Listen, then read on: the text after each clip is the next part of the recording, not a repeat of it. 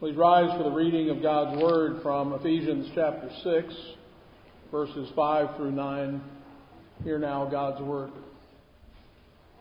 Bondservants, be obedient to those who are your masters according to the flesh, with fear and trembling, in sincerity of heart, as to Christ, not with eye service as men pleasers, but as bondservants of Christ, doing the will of God from the heart, with good will doing service, as to the Lord and not to men, knowing that whatever good anyone does, he will receive the same from the Lord, whether he is a slave or free. And you, masters, do the same things to them, giving up threatening, knowing that your own master also is in heaven, and there is no partiality with him. And thus far, the reading of God's word, and all God's people said. Amen. Starting in Ephesians 5, the Apostle Paul has begun to make special application or specific application of the doctrine of Christ, which he laid down in the first four chapters of this epistle. He calls on all of us to be imitators of God and for us to walk or live in love. He draws a stark contrast, as stark as dark and light, between the unbeliever and the believer. He exhorts us all to be filled with or under the control of the Holy Spirit, and he instructs us to submit to one another in the fear of God. With that backdrop, he then takes, makes further application, very specific application to wives and husbands and to children and fathers. Last time we looked at his application of these principles and truths to slaves or to employees or students or those who find themselves under the oversight of others. And today we will complete the balanced application that is now made to masters or to bosses or supervisors. The gospel of Christ is the only solution to our relationship problems in the world. There must be some overarching authority that governs all of us, some genuine accountability that transcend, uh, transcends our individual desires and perspectives. As fundamentally selfish beings, bitterness drives many of our relationships. We chafe at those who might have some authority over us, who deny us the things that we want, our immediate gratification the things that I think I want, the things that I desire. And so now Paul turns to masters and says, in effect, everything that I said to slaves, I also equally apply to you as well. When it comes to persons, regardless of position, he levels the playing field. There is neither Greek nor Jew, circumcised or uncircumcised, barbarian, Scythian, slave or free, but Christ is all in all. There is neither male nor female, for you are all one in Christ Jesus.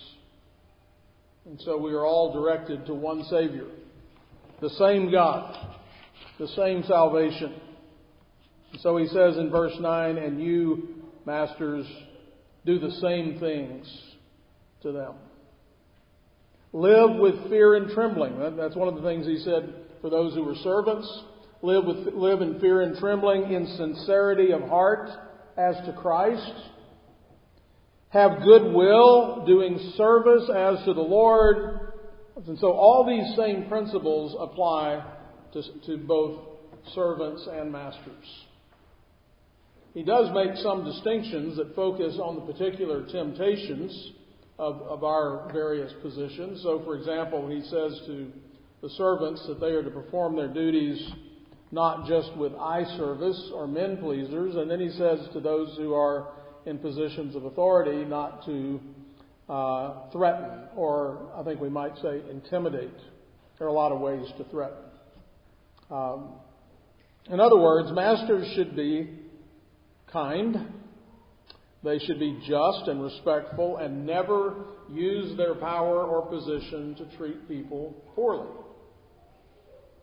In the ancient world, slaves were simply property to be used or abused at will, and it, uh, I need to point out that they were abused regularly and in every way imaginable. The Christian gospel brought in a radical social change. In fact, that's what the gospel does across the board. The families and, and every social institution, everywhere, every place there are human relationships, the gospel brought powerful change. And I think we're so used to it and have so many of the benefits of it that we take that for granted. It raised up women. It raised up slaves. Ultimately, I believe it was the gospel that led to the abolition of slavery. The ancient, in the ancient world, again, slaves were simply property to be used and abused. The Christian gospel uh, brought change to even those in the very lowest positions. You no longer get to treat your slaves or your employees as lesser persons or as simply an objective piece of property. In Christ, you stand in a new relationship to them and have new obligations toward them. A great example of this is found in the epistle to Philemon. Paul writes to Philemon, who was a slave owner, Therefore I thought I might be very bold in Christ to command you what is fitting. Yet for love's sake I rather appeal to you, being such a one as Paul, the aged, and now also a prisoner of Jesus Christ, I appeal to you for my, for my son uh, Onesimus, whom I have begotten while in my chains, who once was unprofitable. Onesimus was a slave to Philemon, and now here he is with Paul. He's been converted, he's become a believer, and now Paul is writing because we're going to see that he's going to be sending him back. He says he once was unprofitable to you. He wasn't a very good slave. He wasn't a very good servant. But now he is profitable to you and to me. I'm sending him back. You therefore receive him, that is, my own heart, whom I wish to keep with me, that on your behalf he might minister to me in my chains for the gospel, but without your consent I wanted to do nothing. That your good deed might not be by compulsion, as it were, but voluntary. For perhaps he departed for a while for this purpose, that you might receive him forever. No longer as a slave, but more than a slave, a beloved brother. Especially to me, but how much more to you, both in the flesh and in the Lord. So he says the relationship has radically changed now. This is now your brother in Christ. Every Christian then, regardless of our position, should be motivated by our accountability to the Lord. We are His slaves, and we shall give an account to Him. Heaven and hell are real, and the Bible doesn't shy away from keeping both of those before us. For example, 2 Corinthians 5 9 through 10. Therefore, we make it our aim, whether present or absent, to be well pleasing to Him. For we must all appear before the judgment seat of Christ that each one may receive the things done in the body according to what he has done, whether good or bad. And so, our text today, Paul says this knowing that our own master also is in heaven. That's how we operate. Regardless of our position, we operate with an awareness that we have someone we're accountable to. Basically, the apostle is saying, I know that you already know this, but I'm going to remind you of what you already know, and if you know it, then you should be governed by it. You're accountable to someone else. Now, everything that happens in the world is temporary and transient, changing. 2 Corinthians 4:18 We do not look at the things which are seen, but at the things which are not seen, for the things which are seen are temporary, but the things which are not seen are eternal. The text tells us that you're only, if you're a master, you're only a master according to the flesh, so no matter what position you have in this world, you are going to soon relinquish that position.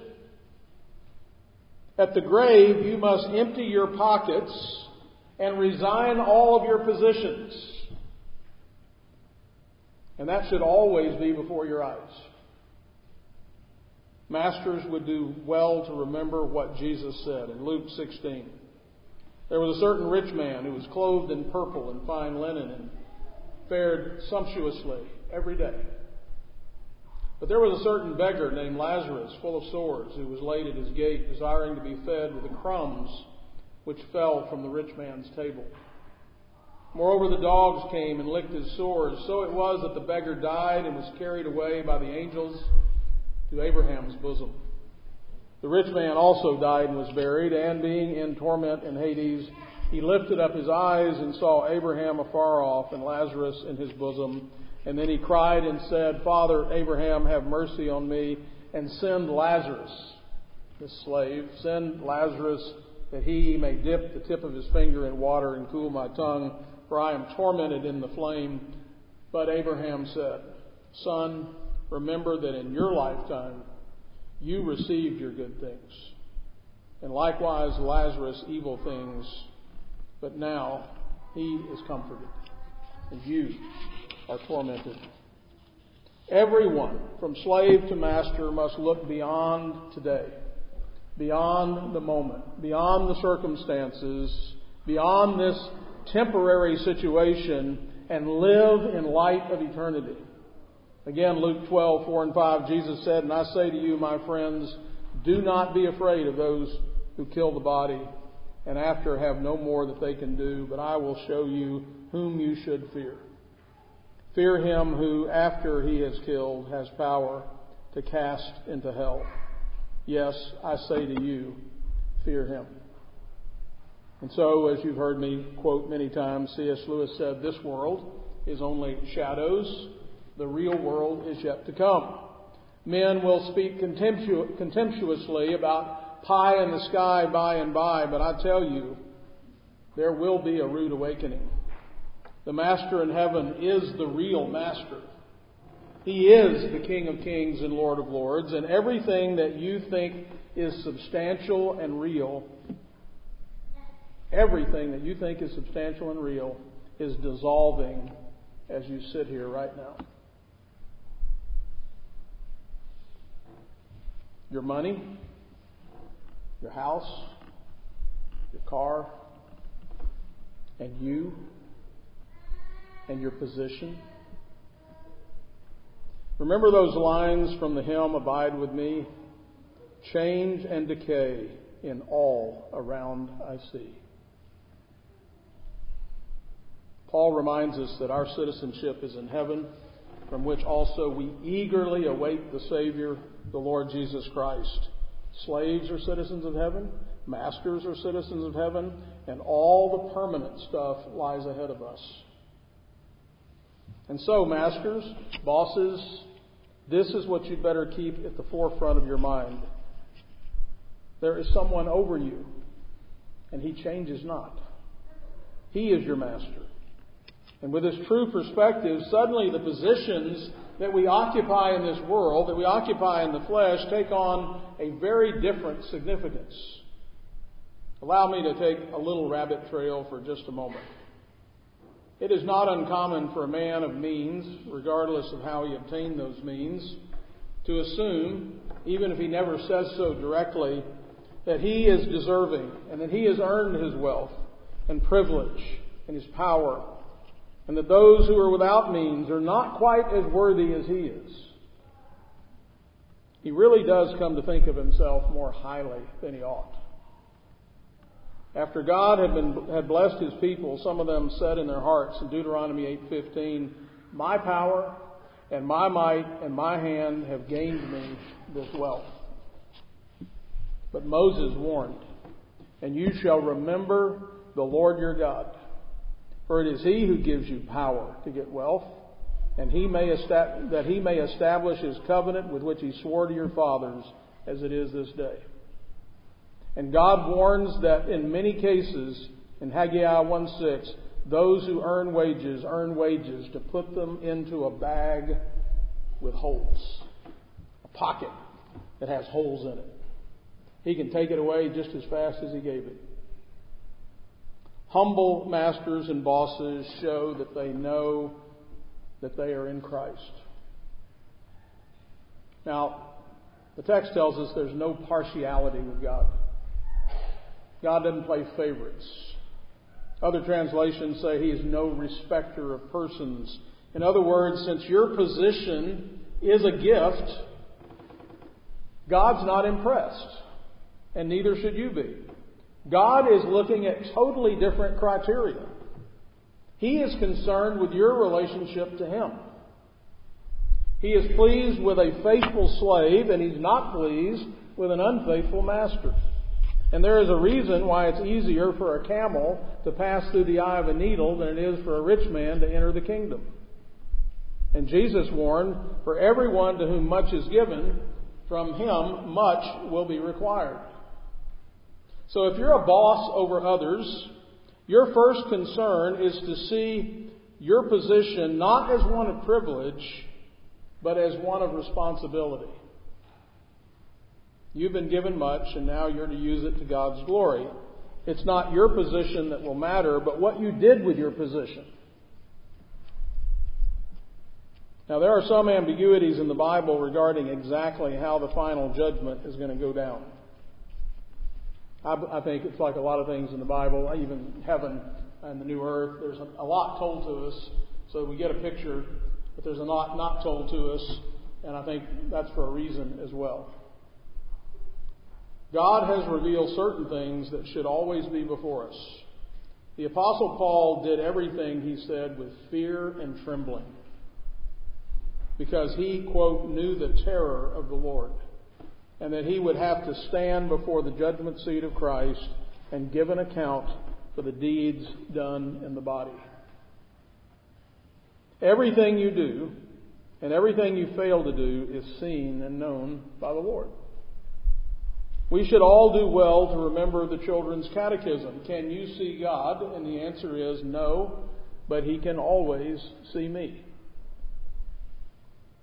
On the other hand, for faithful Christian masters and bosses who are themselves servants, there is the hope and the promise of hearing these words Well done, thou good and faithful servant. You were faithful over a few things. I'll make you ruler over many things. Enter into the joy of your Lord.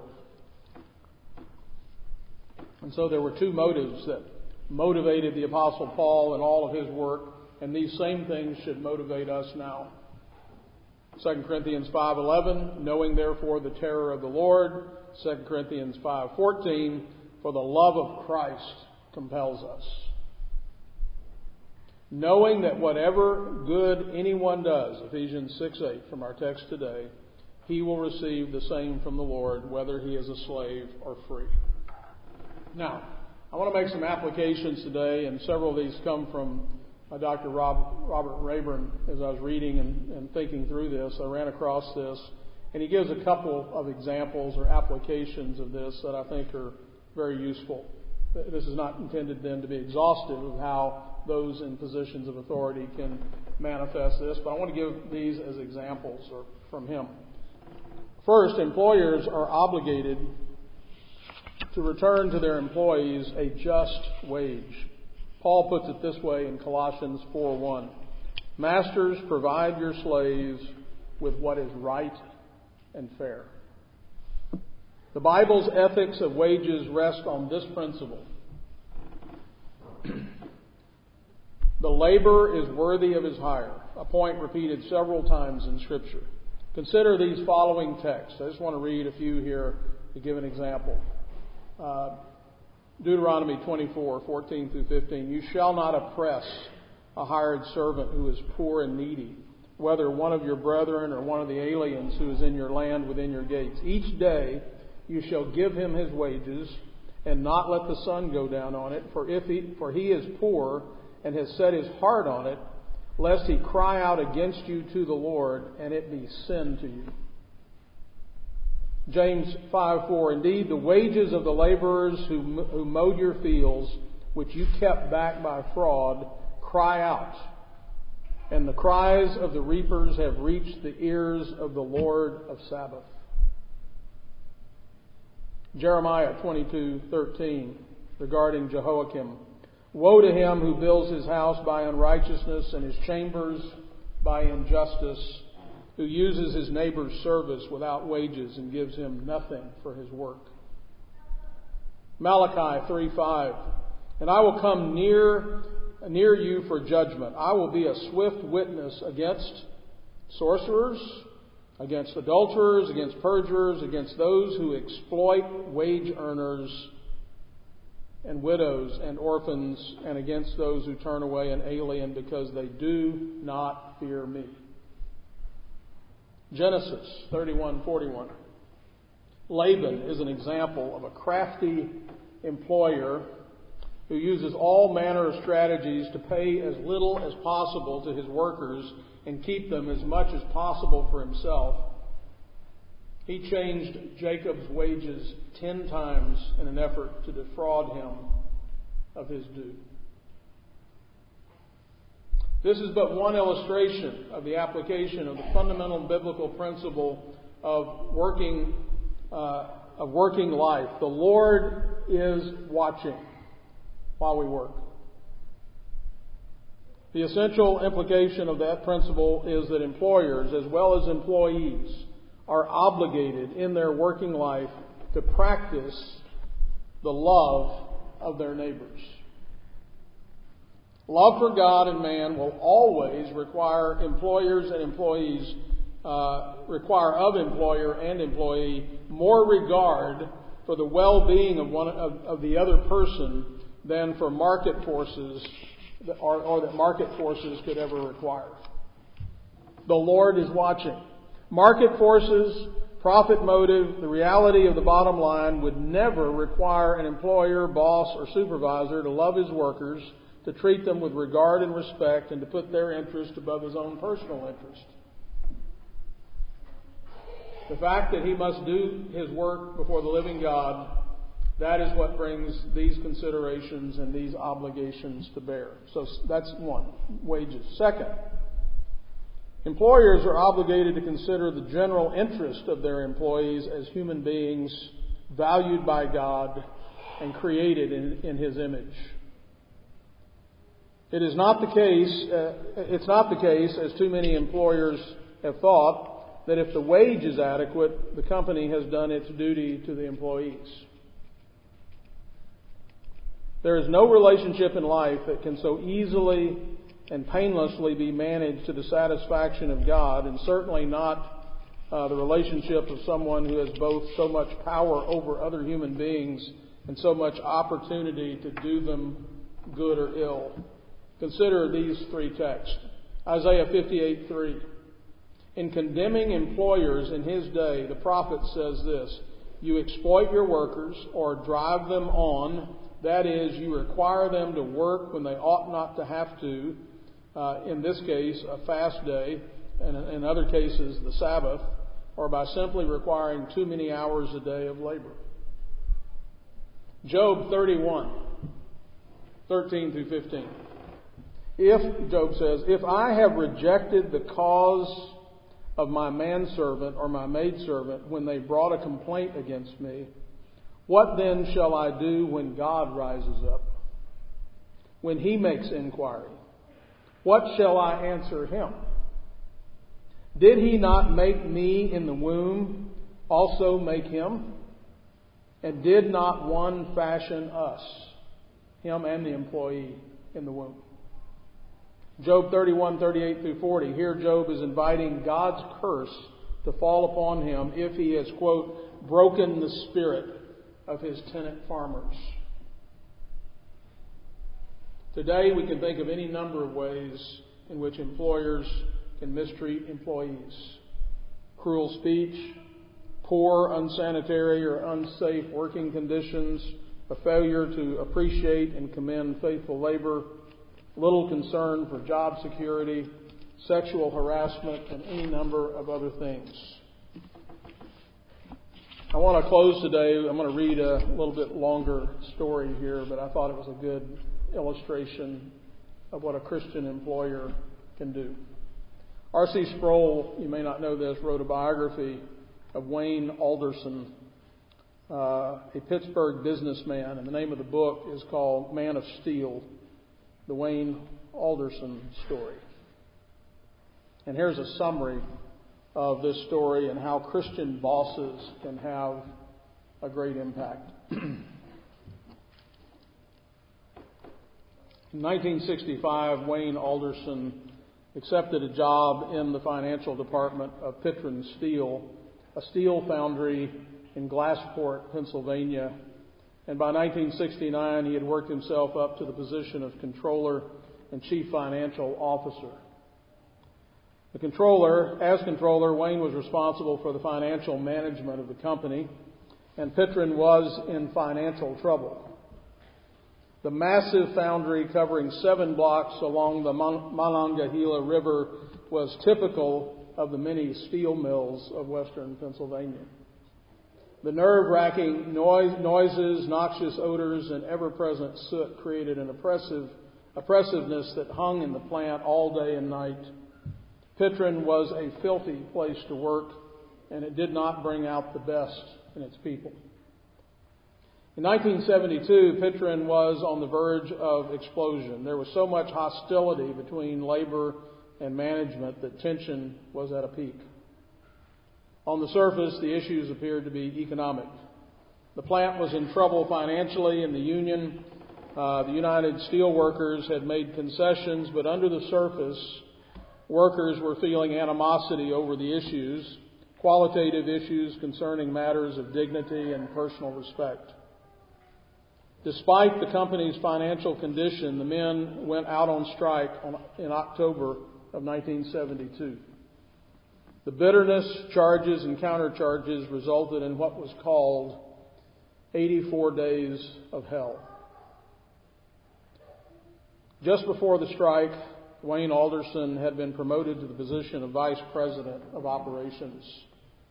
Alderson had been critical of the company's policy of management by confrontation and intimidation of the workers, arguing that it simply didn't work to improve productivity and quality.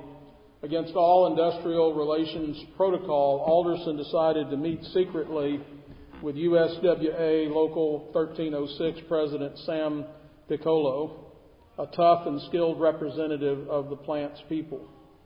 He wanted to present a plan called Operation Turnaround. The difficult meeting broke the ice that had held management and the union in its grasp for years and began a relationship between Alderson and uh, Piccolo that has continued to this day. Alderson felt that management had to make the first moves to convince the workforce of its sincerity and so he began by walking into the plant to talk with the people. The first person he visited was a chipper who performed one of the hardest and dirtiest jobs in the plant. The chipper chips away defects from large steel castings with a heavy jackhammer. Alderson said, Let me have a crack at it. And with that, he removed his suit coat and climbed into the casting. He lasted all of three minutes and conceded that whatever the company paid the man, he earned every cent of it. Within a few minutes, every worker in the plant heard about the incident. By his gesture, Alderson had dignified the least respected task in the plant. As he took more symbolic steps to demonstrate dignity and respect, Alderson began to break down the industrial traditions of the past. Knowing Alderson was a man of God, one day Sam Piccolo, at a lunchtime gathering, began jokingly needling him, and he asked if Alderson was ready to start teaching us about the Bible. Over the next few days, the subject came up again, and Alderson began to think they were serious. And so informally, the two men began to discuss the Bible, accompanied by a few others from the plant. As time went on, more and more men joined the group. As it grew, they moved the discussion to an abandoned storage room located directly under the open hearth. The dismal room looked like a catacomb. So the men cleaned out the spider webs, brought in stray cats to control the rats, and set up benches. The men referred to the place as their chapel under the open hearth, and one man simply made a sign that said chapel Others began to make their own contributions to the chapel. Wednesdays were set aside for the Bible study meetings. Initial skepticism gave way to belief as the group grew gradually into hundreds. Workers' families were noticing the changes also as love, dignity, and respect were replacing hostility. The ensuing months brought a dramatic change in the plant and its people. Something powerful was bringing order to life in the plant. Wayne Alderson is not a softy. He is a hard nosed, practical manager focused on the performance of the organization. The difference is how he goes about getting results.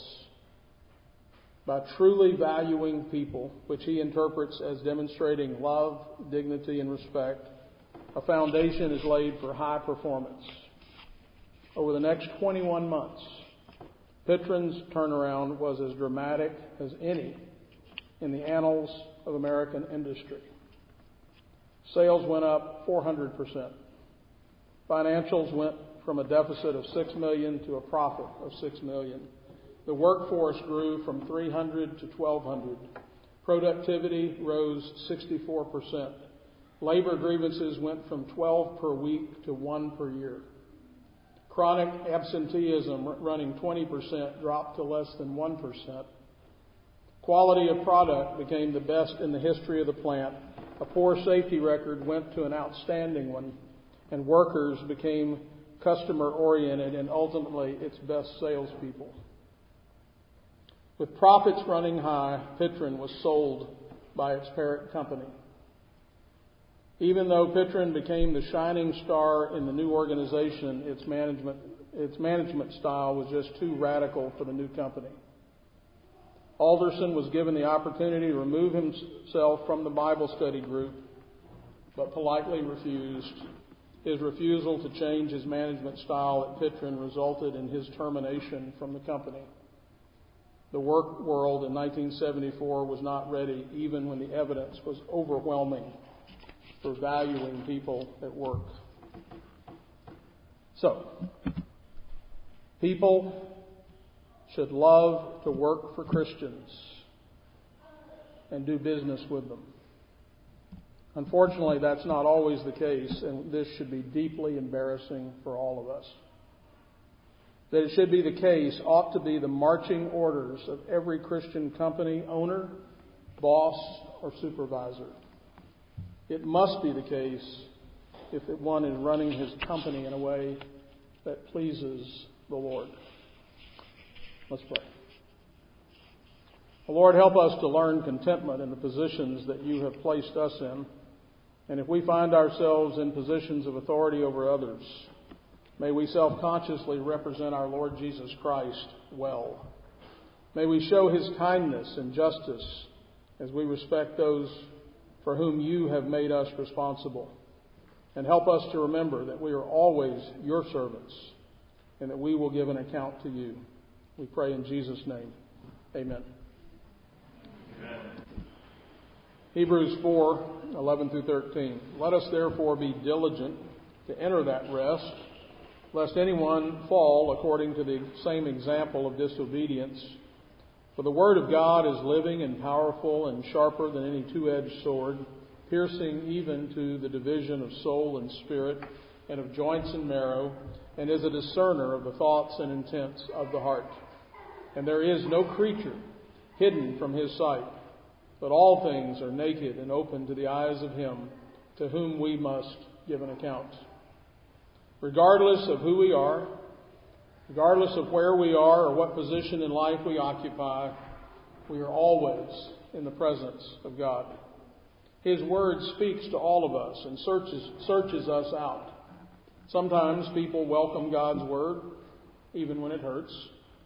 At other times, God's Word divides and separates people and they run. They avoid it. They seek a softer voice. But in the end, we will all stand before Him. In fact, we stand before Him today, right now. He is present with us. And so let us renew our covenant with Him that He is our God and that we are His people. O Lord, give us eyes to see and ears to hear. Fill us with bold and courageous faith that we might trust you and move. Grant us to see that our earthly hope is in the gospel of Christ that we might act now to build and advance your kingdom. Enable us to obey your call that we might actively evangelize the nations. And so we pledge to preach the word, to be instant in season and out of season, to reprove, rebuke, exhort with all long suffering and doctrine. Indeed, to teach men and nations all things whatsoever you have commanded. In this world, there are many, Lord, who oppose, but we are grateful to know that you overcome. And this is the victory that has overcome the world, our faith. Who is he who overcomes the world but he who believes that Jesus is the Son of God? Father, the world is without excuse, but not without hope. The nations weary themselves in vain. For the earth will be filled with the knowledge of the glory of the Lord as the waters cover the sea. The kingdoms of this world have become the kingdoms of our Lord and of his Christ, and he shall reign forever and ever. Bless now our time of fellowship, our rest, our delighting in you and in one another. We pray in Jesus' name. Amen. Amen. Beware lest you also fall from your own steadfastness, being led away with the error of the wicked, but grow in the grace and knowledge of our Lord and Savior Jesus Christ. To him be glory both now and forever. Amen. Amen.